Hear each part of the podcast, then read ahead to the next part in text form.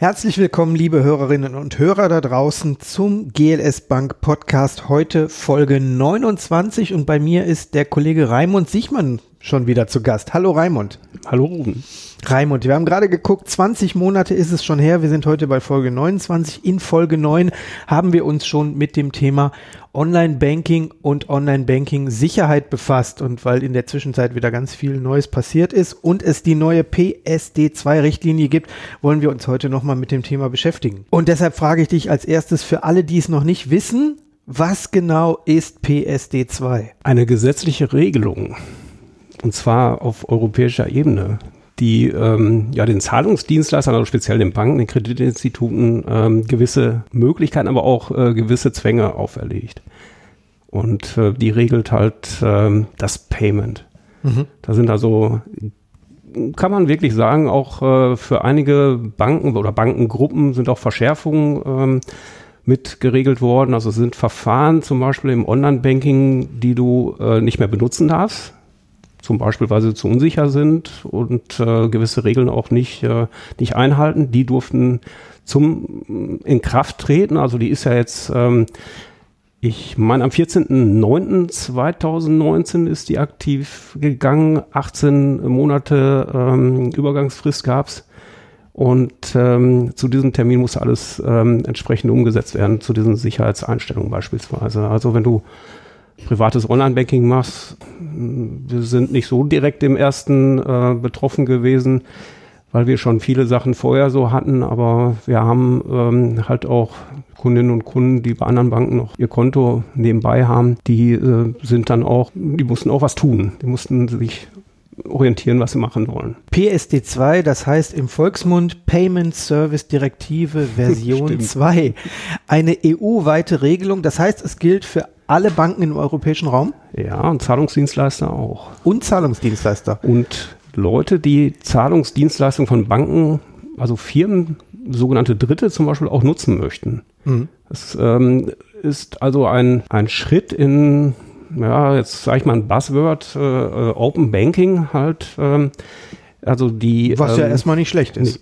Auch auf gar keinen Fall. Also Open Banking ist ja ein, ähm, eine Sache, die ähm, dir als, als äh, Kundin, als Kunde ermöglichen kann, dass du ähm, dir aussuchst, mit wem du dein, zum Beispiel dein Konto führst oder deine Finanzen regelst und mit Geld wird halt äh, ja, sehr viel bewegt. Das hat natürlich ähm, gerade für uns auch einen Aspekt, der ähm, ja, mit unserem Ansatz äh, auch sehr gut äh, äh zusammengehen kann. Also ähm, ich denke, wir haben alle oder uns ist bewusst, dass wir sehr ähm, bewusste Kundinnen und Kundinnen, äh, Kunden haben, die äh, genau wissen, was sie mit dem Geld machen wollen und äh, was sie mit dem Geld bewegen wollen. Und Open Banking ist auch ein Teil davon. Mhm. Jetzt ist PSD 2 da seit September und viele der Kunden haben es auch schon gemerkt. Es gibt äh, tatsächlich aber auch noch Leute, die haben sich seitdem gar nicht mehr ins Online-Banking eingeloggt, was es da zu beachten gibt. Darüber sprechen wir gleich. Aber wenn wir jetzt mal ähm, so ein bisschen das äh, vereinfachen wollen, ähm,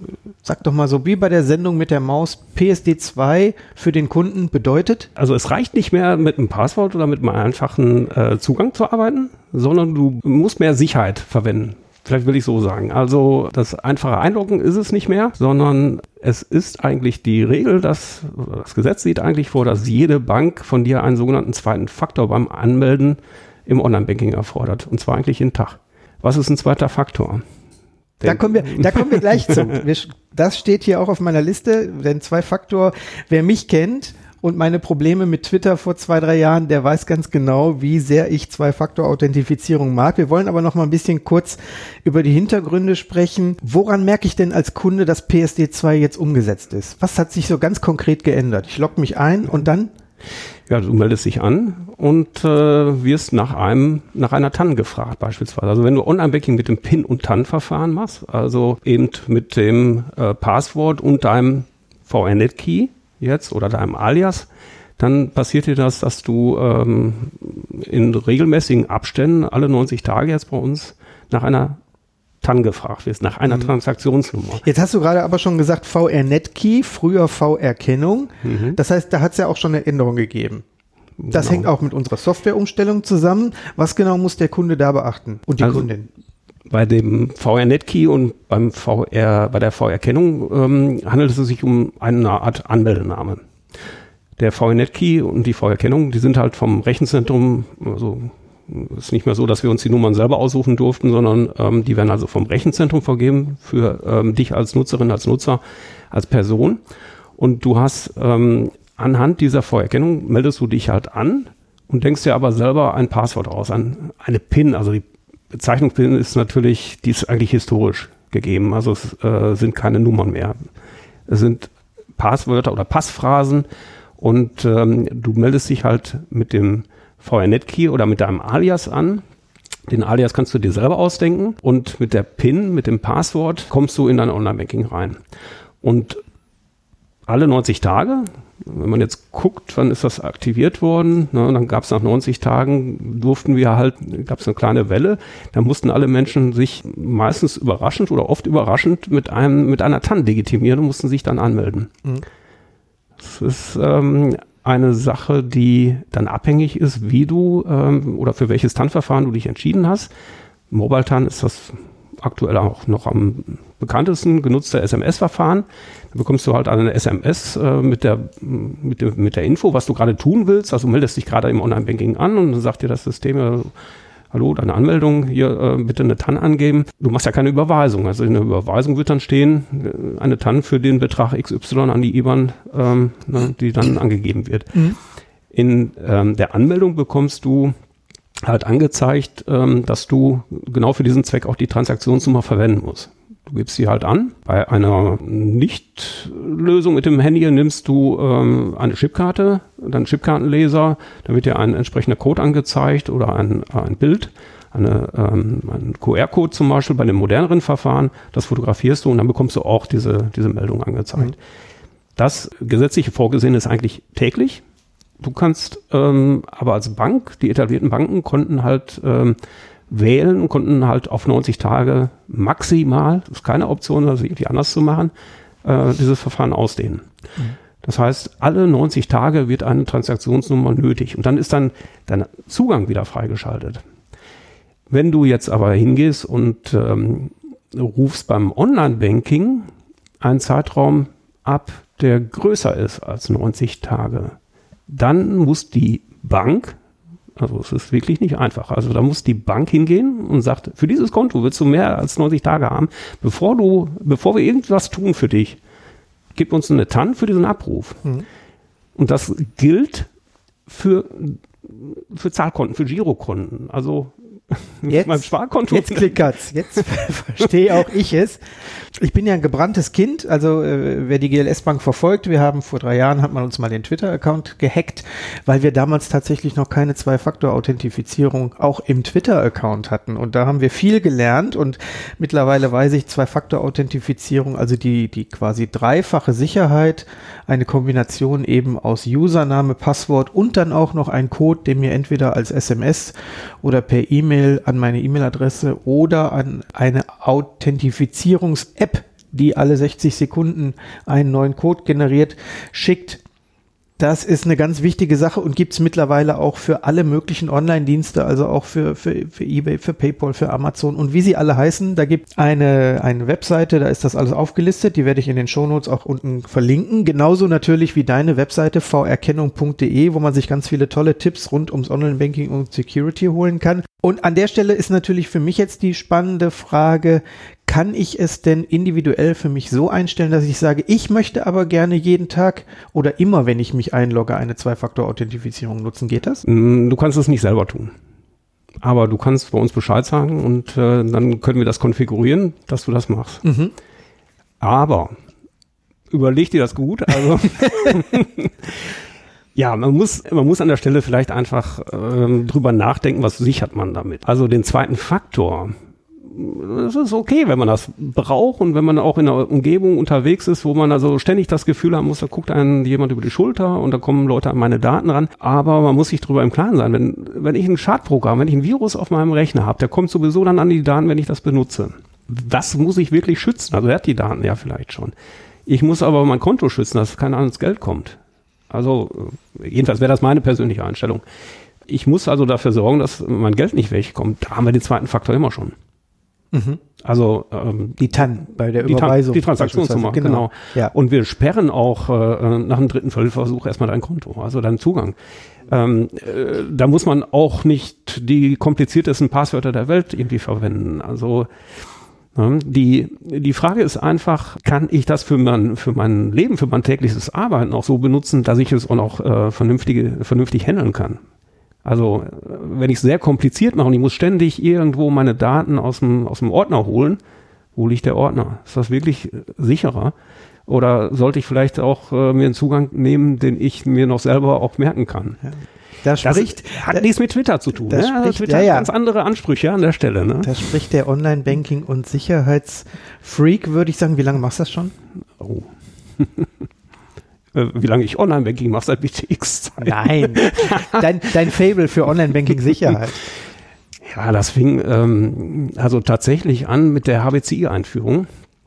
Also ich hatte auch ein Leben vor der GLS Bank tatsächlich und äh, äh, wir gehörten also zu den ersten Banken, die ähm, halt HBCI ähm, unabhängig äh, vom BTX-System eingeführt haben. Da gab es kein Browser-Banking damals. Also das war noch, das waren die schönen Zeiten, als man jede Bildschirmseite einzeln bei der Post, das war Post, glaube ich, ne? Datex J nachher. Also es war äh, Wer Videotext kennt, also von ähm, den ganz alten Hasen, die werden vielleicht noch einen äh, Begriff haben, was BTX sein könnte. Das waren äh, so Seiten wie, äh, wie Videotext. So spartanisch muss man sich das vorstellen, mhm. reine Textseiten. Ja. Wobei ich das heutige Online-Banking äh, tatsächlich äh, schon ganz schick finde im Vergleich zu BTX. Aber gut. Ja. Ähm, ist denn jetzt PSD 2 eigentlich schon komplett umgesetzt oder sind da noch Dinge in der Pipeline, die die Banken noch nachziehen müssen? Und also ich meine, vor PSD 2, da konnte man ja zum Beispiel über Scrapen Kontodaten abgreifen. Ist das noch, mhm. ist das möglich? Du sprichst die Dritten an, ne? die, Dritten. die, die Dienstleister. Ja. Ich wollte erst mal fragen, komplett umgesetzt, ja, nein. Äh, ja, das hängt tatsächlich damit zusammen auch. Also komplett, äh, erstmal äh, PSD 2, das wird wahrscheinlich durchnummeriert. Vermute ich einfach, dass wir PSD 3, PSD 4 und so haben. Mhm. komplett umgesetzt. Man kann auch mit vielen Lösungen, glaube ich, nicht zufrieden sein. Da wird es also auch noch Veränderungen geben. Da bin ich von überzeugt. Ähm, die Technik entwickelt sich auch weiter. Die Angriffe entwickeln sich weiter. Also wenn wir den Sicherheitsaspekt nehmen, da kann man auch vermutlich einige Sachen vereinfachen. Ähm, wenn du die Dritten jetzt ansprichst, wir haben in der PSD2 auch die Regelung, dass die Banken sich öffnen müssen. Open Banking hatten wir ja gesagt. Und du hast als interessiertes Startup vielleicht äh, eine tolle Idee, wie du äh, deinen potenziellen Kundinnen und Kunden eine tolle Dienstleistung anbieten kannst. Na, da gibt's also durchaus Sachen, die die Banken auch äh, wahrscheinlich gar nicht auf dem Schirm haben. Und du kannst halt diese Dienstleistungen deinen, deinen Menschen anbieten.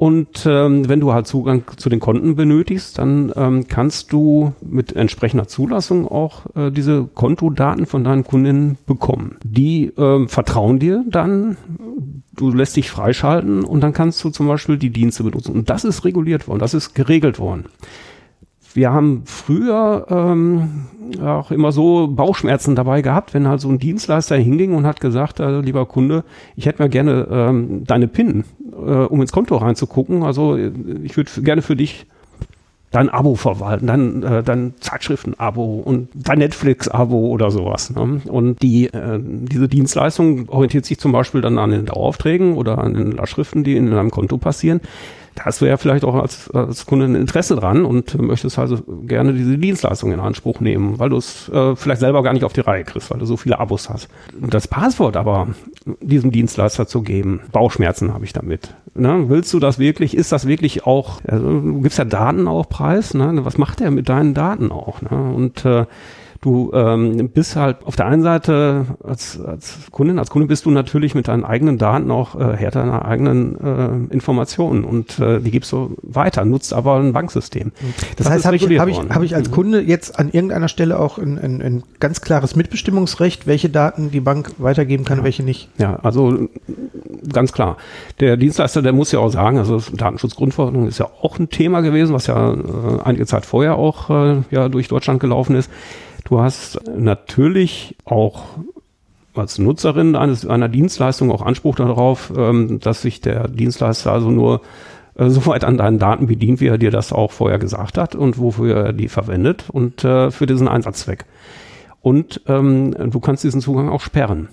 Widerspruch. Du kannst einen Widerspruch machen. Mhm. Das ist ähm, vielleicht auch eine ganz interessante Sache, weil wir bei den PSD2-Umstellungen auch gemerkt haben, da kam plötzlich dann Tanz. Also die Kundinnen und Kunden riefen also auch bei uns im Service an und sagten, ähm, ich kriege hier eine Tanne, einfach so und warum, wie ist das, wieso kriege ich eine Tanne? Ich wollte gar nichts tun und wussten gar nicht, dass sie noch eine App im Hintergrund laufen hatten, beispielsweise, die hat also schön die Daten immer abgeholt und musste ja jetzt eine TAN liefern, um diese Daten zu besorgen. Verstehe. Ja, also da hast du allein schon deswegen gemerkt äh, im Hintergrund, dass dieser ähm, Dienstleister. Ein guter Punkt, um jetzt nochmal auf Scrapen zurückzukommen. Ist das heute noch möglich dann? Ja. Kann ich mich davor schützen? Jein also wir, wir sind noch in der Umstellungsphase. Tatsächlich ist es so, dass äh, die Dienstleister sagten, die Banken sind noch nicht fertig mit diesen neuen Schnittstellen, die die Dienstleister nämlich durch die PSD2 bekommen haben. Also es ist reguliert worden. Die Banken müssen den Dienstleistern nicht das normale Online-Banking, also Screenscraping ähm, geben, wo Daten einfach aus dem Browser geladen werden, sondern mussten also eine spezielle Schnittstelle verwenden. Ähm, da sagen die Dienstleister, die Banken sind nicht fertig geworden. Die ähm, Banken sagen zum Teil, die Dienstleister sind nicht fertig geworden. Die haben beide wahrscheinlich recht. Ähm, also es hat nicht geklappt, äh, diesen Termin ähm, im September 2019 irgendwie zu schaffen. Ähm, wir haben also, man kann ja vielleicht auch ein Beispiel sagen, wenn wir zum Beispiel einen Dienstleister nehmen für die Steuerberater, die wie die DATEV. die hat natürlich auch ein berechtigtes Interesse dran hat aber selber keine Zulassung bekommen und nutzt halt einen Dienstleister, ein Startup, ähm, Tochter der Schufa, um diese Daten ähm, ja, zu holen von den Mandantinnen und Mandanten, was ja völlig in Ordnung ist auch. Und da es nicht geklappt hat, ähm, sind also Verlängerungen auch verlangt worden, auch von der BaFin. Also die, die Regulierung hat halt von, von der Behörde durch die, ähm, durch die Steuerung zu den einzelnen Banken durchgegriffen und hat halt verlangt, ihr dürft jetzt diese, ähm, diese Schnittstelle, die ihr eigentlich euren Kundinnen und Kunden geben wollt, nicht einfach sperren. Also für Drittdienstleister. Die ähm, eigentliche Umstellung, würde ich fast sagen, wird dieses Jahr passieren. Also das sieht so aus, dass die ähm, Dienstleister ähm, und die Banken, die Bankrechenzentralen das schaffen, dass, äh, dass sie sich da einig werden, dass man das nutzen kann und ähm, sobald das der Fall ist, sobald diese Schnittstelle genutzt wird, kannst du bei uns im Online-Banking, also jetzt schließe ich wieder den Bogen, also kommst du wieder an deine eigenen Daten ran, dann bekommst die Kontrolle für deine eigenen Zugänge. Das heißt, da kann ich dann beispielsweise wie in den Privatsphären-Einstellungen von einem sozialen Netzwerk, kann ich genau sehen, wer greift auf meine Daten zu ja. und kann dann auch sagen, deaktivieren. Nicht mehr. Nicht mehr. genau, man kann nicht mehr äh, zugreifen dann. Also du kannst dann sagen, will ich nicht mehr. So. Ja, okay. Dann könnte es aber passieren, dass ich beim nächsten Mal, wenn ich irgendwo eine Zahlung mit diesem Dienstleister autorisieren möchte, den auch wieder während des Zahlvorgangs autorisieren muss. Mhm. Und kann ihn aber dann zwei Wochen später schon wieder deaktivieren. Genau, du hast im Vergleich zu der ich sag mal, dem alten, zu der alten Welt hat der Dienstleister ja deine Daten nicht in der Form. Der hat äh, also einen Zugang bekommen und den kannst du dann sperren mhm. im Online-Banking. Du kannst also sagen, ja, du kommst hier nicht mehr rein. Ja, und wenn du das also neu wieder aktivieren willst, dann äh, machst du halt ja. dann einen neuen Auftrag. Sehe ich denn dann nur, welche Zahlungsdienstleister Zugriff haben oder kann ich auch sehen, welche Transaktionen die durchgeführt haben? Ja, gut, Wie in so einem Logfile oder so. Mm, also den einzelnen Abruf, nee, mhm. den kannst du nicht sehen. Okay. Aber du kannst halt sagen und erkennen, ähm, Dienstleister X, ne, du, dir vertraue ich halt, äh, du darfst das hier nutzen und äh, das kannst du dann kontrollieren die, ähm, die, diese Zugriffe, also wenn wir jetzt zum Beispiel das Beispiel Datev nehmen, das sind natürlich ähm, Firmen, die das äh, verwenden, die halt diesen, diesen Zugang haben. Das sind äh, eher selten Privatpersonen, die sich da vom Steuerberater dann äh, die Konten führen lassen. Ähm, das können natürlich auch mehrere Menschen sein. Ne? Also da muss man so ein bisschen drauf achten, wer war es denn eigentlich in der Firma? Wer hat denn den Zugang freigeschaltet, wenn ich jetzt was sperren möchte auch? Ne? Und als Kunde kann ich auch immer davon ausgehen, dass es einen DSGVO-konformen Datenverarbeitungsvertrag gibt zwischen uns und dem Dienstleister. Ja, der Dienstleister geht nicht an uns direkt, sondern äh, der hat natürlich ähm, Regeln zu befolgen. Der muss sich auch zertifizieren lassen. Und ähm, ja, im Zweifelsfall ähm, kann man sich also wirklich dessen bewusst sein, dass so ein Dienstleister nicht lange überleben wird, wenn er da nicht sauber arbeitet. Also mhm. es, es sorgt natürlich auch durch die Kontrolle dafür, dass wir vielleicht auch die Spreu vom Weizen trennen. Mhm. Ja, also du kannst nicht mal einfach mal eine, eine App programmieren, die da Daten ausspioniert, da fällst du ziemlich schnell auf die Nase, es wird erkannt. Ähm, die Rechenzentralen der Banken kontrollieren auch, ähm, wer mit welcher Software zum Beispiel sich anmeldet. Also die, ähm, äh, die Schnittstelle für Privatkunden und für, für Menschen, also für, für deine eigenen Konten, diese FinTS oder HBCI-Schnittstelle, die ähm, benötigt eine, eine Zulassung, eine Seriennummer. Da gibt es also bis zu 800 verschiedene Programme, habe ich jetzt kürzlich gelesen, die halt ähm, sich anmelden müssen im Rechenzentrum und brauchen halt äh, dafür auch ein Zertifikat, also einen Schlüssel. Ja, die, die sagen dann wirklich, hallo, ich bin die Anwendung, sag mal, GLSE Bank, hm. ja, unsere Software oder M-Bank, unsere App und äh, meldet sich halt im Rechenzentrum an und ähm, darf dann rein. und ähm, diese, ähm, diese Anmeldung, da wird natürlich darauf geachtet, dass, äh, dass die auch äh, ja, äh, bekannt ist.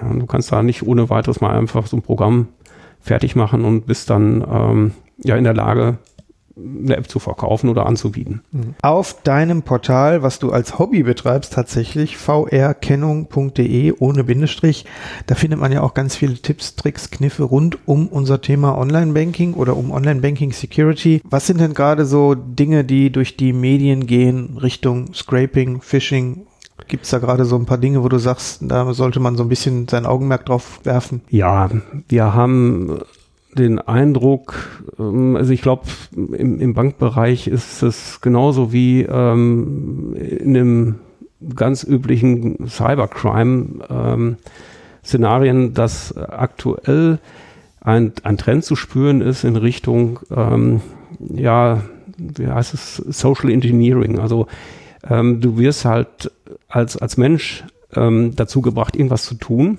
Also überredet beispielsweise. Das, äh, das kann von ja, reichen, dass du ein Programm installierst. Ne? Das muss nicht immer unbedingt eine Banking-Schadsoftware äh, sein. Also äh, es, es, kann auch einfach so ein Kryptotrojaner sein, der, ja, der deinen Rechner infiziert und alle deine Daten, deine Fotos, deine Datenbanken vielleicht äh, verschlüsselt und dann sollst du halt äh, ja, gegen irgendwelche Kryptowährungen, mhm. Bitcoins dann so. Genau, äh, und dann steht auf deinem Display steht dann für fünf Bitcoins machen wir alles wieder rückgängig. Oh ja, fünf Bitcoins. und bloß nicht drauf eingehen, glaube ich. Das ist ja. der große Tipp. Also keine Programme installieren, generell. Also immer zweimal überlegen, was bekomme ich denn da und ähm, würde mein Gesprächspartner, also Social Engineering bedeutet ja, dass ich den Menschen, äh, der da auf der Gegenseite ist, ähm, dass der ja versucht, ähm, mich im sozialen Bereich zu, zu ködern. Das kann sein, dass er die Gier in mir weckt. Ne? Also wenn ich Millionenerbe bin einer, eines schwarzafrikanischen Prinzen, dann äh, äh, brauche ich ja bloß eine Gebühr bezahlen von 3000 Dollar, damit ich äh, das Millionenerbe antreten kann. Ich muss also vielleicht nur Regierungsbeamte äh, bestechen oder sowas. Mhm.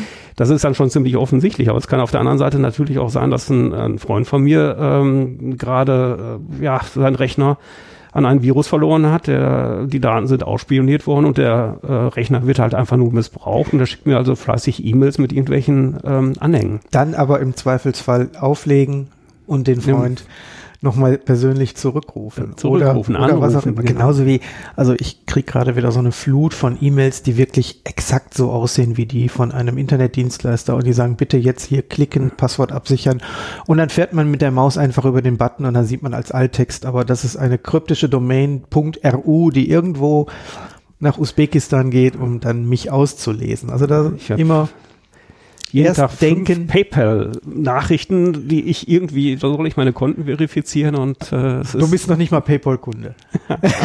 Wahrscheinlich. Ja. Ach Raimund, die Zeit ist schon wieder rum. Wir haben schon wieder ganz viel gelernt. Also ich jedenfalls, äh, wir lernen nie aus. Wo holst du dir deine ganzen Informationen her in deinem alltäglichen Leben zum Thema Online-Security? Überall, ja. Also Hast tatsächlich so zwei, Foren zwei, oder zwei, drei Webseiten, wo du sagst, da, da lohnt es sich immer mal drauf zu schauen, wenn man sich für das Thema interessiert. Ja, also es sind natürlich auch die Nachrichtenportale heise.de, äh, golem.de oder so, die sich mit solchen Themen beschäftigen. Oder vorerkennung.de. Äh, ja, gut. Homebankinghilfe.de, falls wir, also mit Bindestrich diesmal. Ja. Und es gibt natürlich auch viele äh, Fachleute, ähm, Fachmenschen, die einfach auch äh, ja, am Puls der Zeit sind. Ne? Also wir haben äh, super Menschen im, im Rechenzentrum, die, äh, die sind aktiv unterwegs, sind auf Security-Plattformen und, äh, ähm, und tauschen sich aus mit der Polizei. Ihr tauscht euch auch aus? Ja, die informieren uns auch tatsächlich. Das wird bei jeder Bank aber auch so sein. Also jede Bank, äh, denke ich, die wird sich darüber bewusst sein, dass sie da ja. auch die Leute informieren muss. Hm. Ja. PSD2, die neue Payment Security Richtlinie der gesamten EU für alle Banken gültig, jetzt spätestens seit September 2019 auch bei uns und Neues aus dem Bereich Online-Banking. Raimund, ich danke dir für deine Zeit. Gerne. Danke, und äh, auch dich lasse ich natürlich nicht gehen mit der Frage, was hast du als letztes für Podcasts gehört? Harald Lesch, ähm, also ich habe äh, ein YouTube-Video gesehen, muss ich sagen. Ähm, aber ist ja, fast, ist ja fast wie Podcast, wenn man die Augen schließt. Mhm. Ja, sehr hörenswert auch. Ja, ja. ja. Ich danke dir für deine Zeit und an alle lieben Hörerinnen und Hörer da draußen. Schreibt uns gerne Feedback, Kritik an blog.gls.de oder hinterlasst einen Kommentar direkt im Blog. Ihr findet unseren Podcast in allen gängigen Podcast- Portalen wie iTunes, Spotify, Deezer oder wo auch immer ihr gerne Podcasts hören müsstet. Wir freuen uns auch über eine Bewertung und einen Kommentar zum Podcast und sagen ciao, tschüss, Glück auf, bis in vier Wochen. Tschüss. Tschüss.